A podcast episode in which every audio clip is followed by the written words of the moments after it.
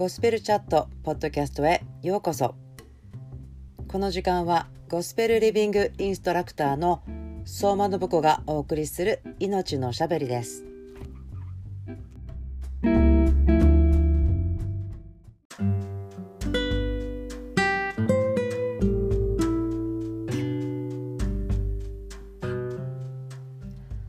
はい皆さんこんばんは。2020年1月17日です。皆さんの2020年はどんなようにして始まったでしょうか？私はですね実はちょっと家族が、え病院に入院してしまったりで退院してきたりそんなことがあったので昨日と今日おせち料理のかけらを食べています。全部はとてもちょっと作らなかったんですけど煮物とか栗きんとんとか伊達巻きとかそんなものを作りながらですね、えー、時間を操るようにして昨日と今日がお正月のご飯でした。とても楽しかったんですけれども2020年2020ビジョンという言葉が語られていますけど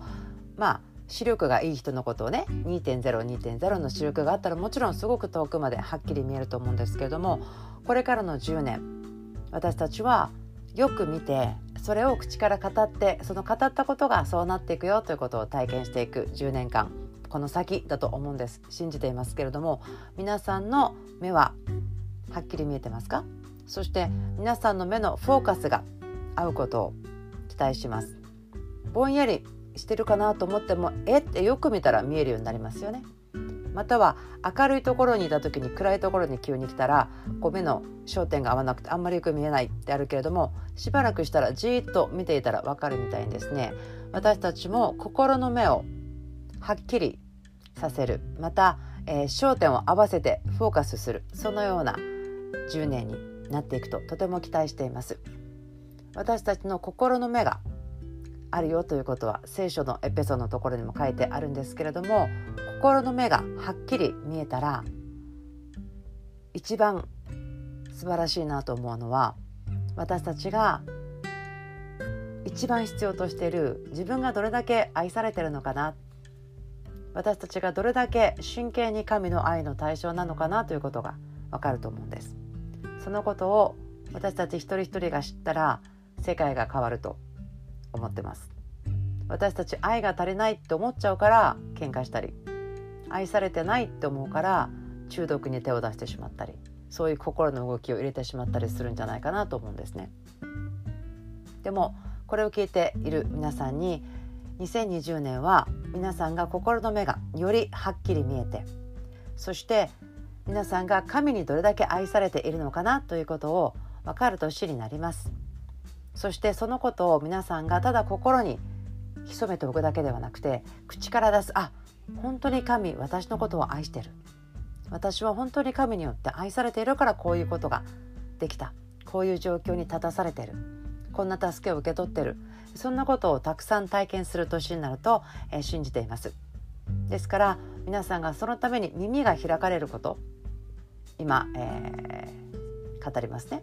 そのよく見えるとかはっきり見えるためになぜ耳がと思うかもしれませんけれども私は見えないとか私には必要がないと思ってるとですねそういうふうに力が働いてしまうんですね。なのでどうぞこういうふうに思ってください。あ自分は今年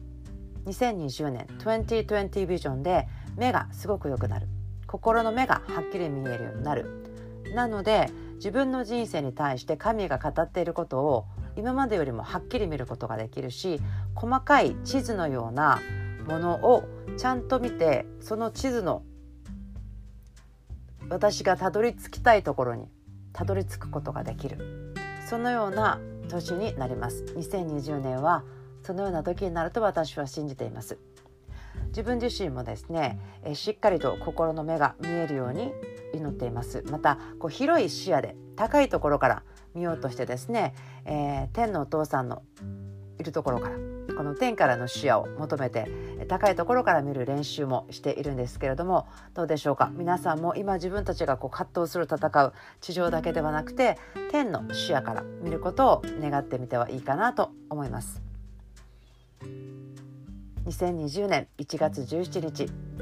今日から皆さんの視野がはっきりすること心の目がもっとよく見えることをイエスの皆によって祝福します。それではまた次のゴスペルチャットの時まで。さようなら。バイバイ。